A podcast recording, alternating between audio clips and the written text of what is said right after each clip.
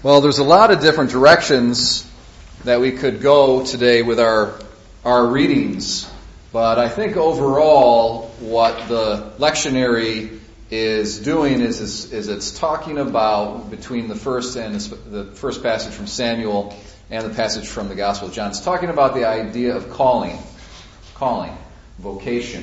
Okay, so that word vocation is a, it's an English word that's based on a Latin word that essentially means calling.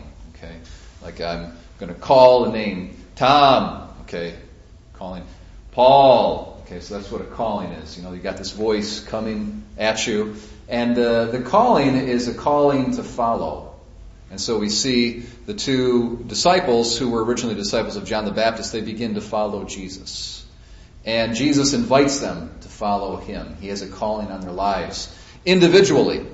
This is the important thing. He names them. They have individual names. So he, he says, You are Peter. He uh, says, You are Cephas. You will be called Peter. So Jesus knows us, each one of us, personally, individually, by name. Oftentimes, when we think of vocation, we think of the big picture of vocations vocation of the priesthood, vocation to religious life, vocation to marriage.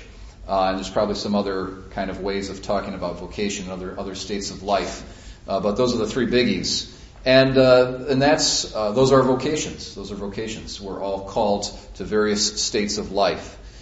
But at a more specific and personal level, there's what's, what the, what the spiritual authors call the particular vocation. And that is that every single one of us has a particular vocation that's proper to ourselves. That no one, that we don't share with anybody else. It's just for us. Okay? And that's really based on God's special love for us. I've spoken about this last year on Trinity Sunday, how God created us out of love.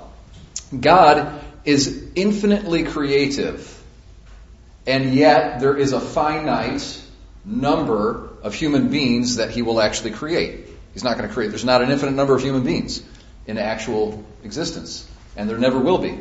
Okay?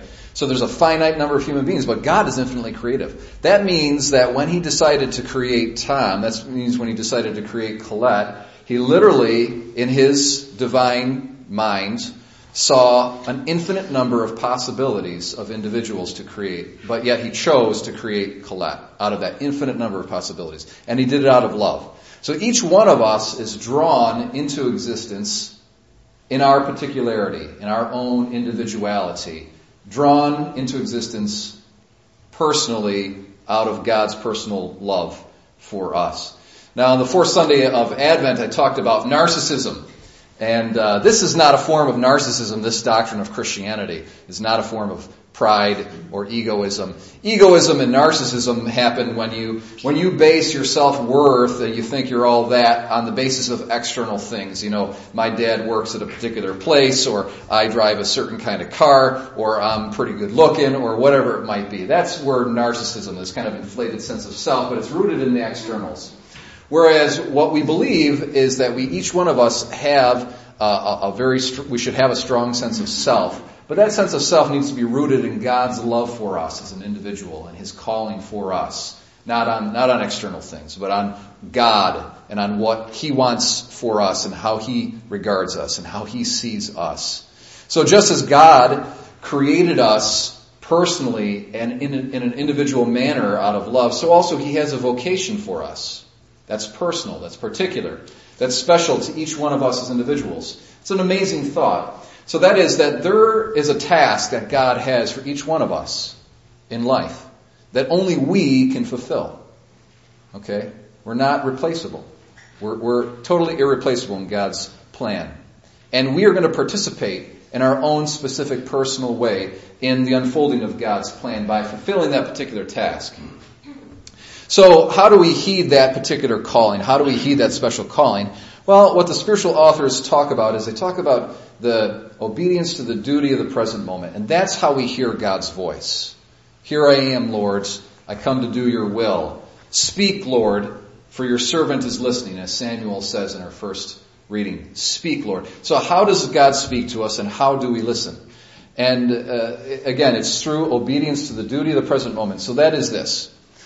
Given our state of life, say for example, just take myself. I'm a priest. So this past week, the most funerals I had in my entire priestly career, not that I got a long priestly career, just a few years, but of all those few years that I've been ministering, I had, I've never had three funerals right in a row. So I had three funerals Wednesday, Thursday, Friday, right in a row. So it was really, really busy, packed kind of week, either preparing or getting ready or executing these, these, um, these funerals.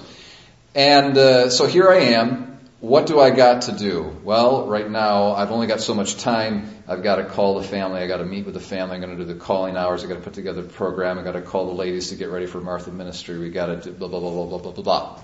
So, all of those different tasks that I had throughout this week, those can be simply inferred from my, my job and from my calling and from my state of life as a priest. And I can regard, and I should regard, every single one of those tasks as God's voice. And when I obey them, I'm not just moving through the, going through the motions saying, oh my gosh, I gotta do this. But I'm saying, yes, Lord, I hear you. You're wanting me right now to call this person or to write up this program or to invest in my homily or whatever it is. That's what you want me to do. That's what you're calling me to do right now at this moment. And Lord, I hear you and I'm going to respond to you. I'm going to respond to your calling and to your voice. Here I am, Lord. I come to do your will. Speak, Lord. Your servant is listening. So that's, that's one way that God speaks to us. It's, it's the duty of the present moment. Also, there is, so if you're a married person, okay, your main state of life is your, uh, has to do with your spouse and with your children.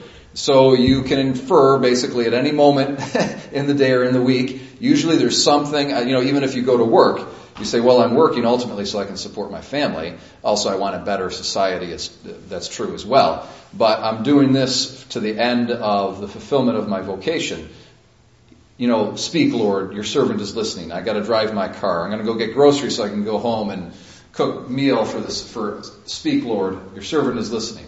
So everything we do throughout our day can be an act of obedience. And as we respond to God's voice in the duty of the present moment, we're growing in holiness. We're getting closer to God. And we're becoming more what God wants us to be, and we're actually fulfilling that task. We're getting closer to fulfilling that individual personal task that God has given to us. So it's the duty of the present moment. Also the cross of the present moment.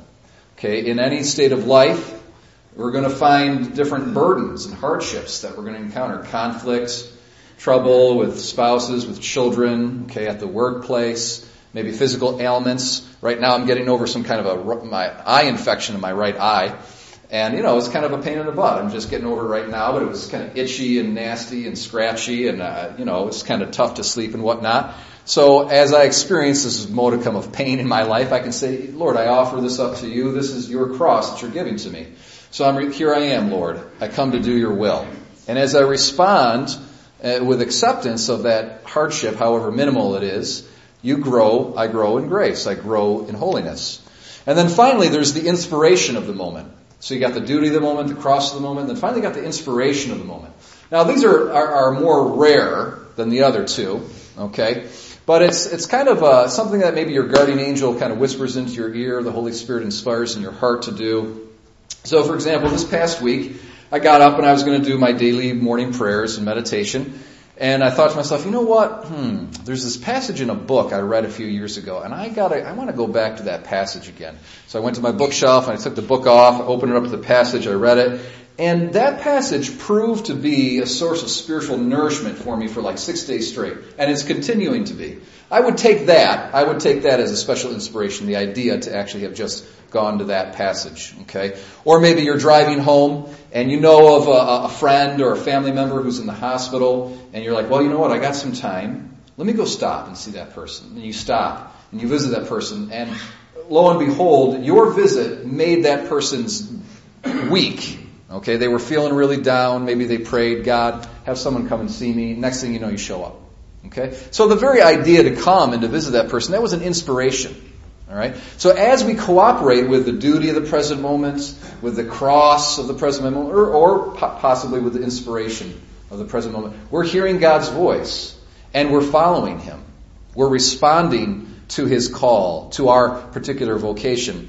Now, the metaphor I give is like this, you know, you, you're, you're walking down a path and it's in the dark, it's in the nighttime. You can't see ahead of you, but you've got a lantern And the lantern just illuminates the, the, the part of the path that's right in front of you.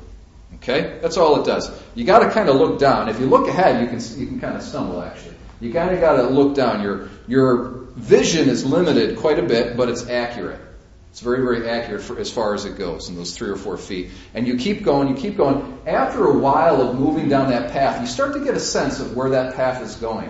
That's how we come to discern our special vocation in life.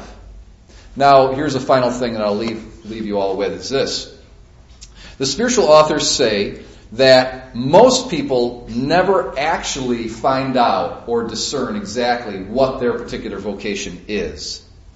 But as long as you're trying to do so, as long as you are obedient to the duty of the present moment, etc., as long as you're following that very, uh, you know, shortly, uh, you know, that short space of illuminated path, as long as you're doing that to the best of your ability, you will actually fulfill your particular vocation. Even though you might never figure it out totally in this life, just the attempt of trying to figure it out and being obedient to the duty of the present moment, you will live up to it. You will fulfill it. And uh, you know, here, here's a final final thought here.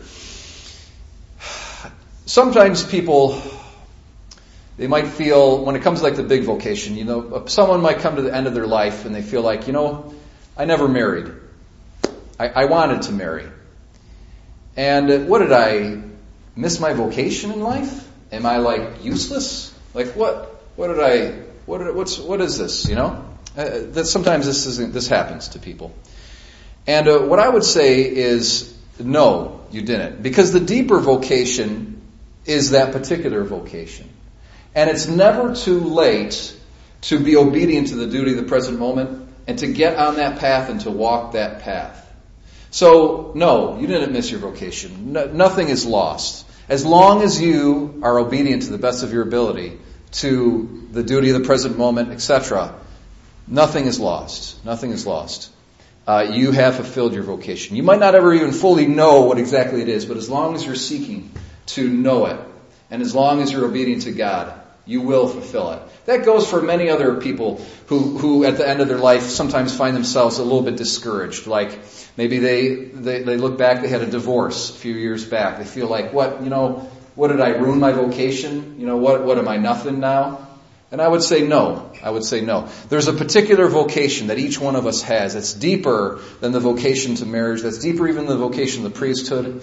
And uh, we fulfill that by being obedient to the duty of the present moment. It's never too late to get on that trail and to follow that light. If we're faithful to that small little halo of light that surrounds us, we will do God's will uh, in this earth. And in heaven, we'll look back and we'll see that special role that each one of us was called to fulfill and uh, as a result of God's special love for each one of us individually.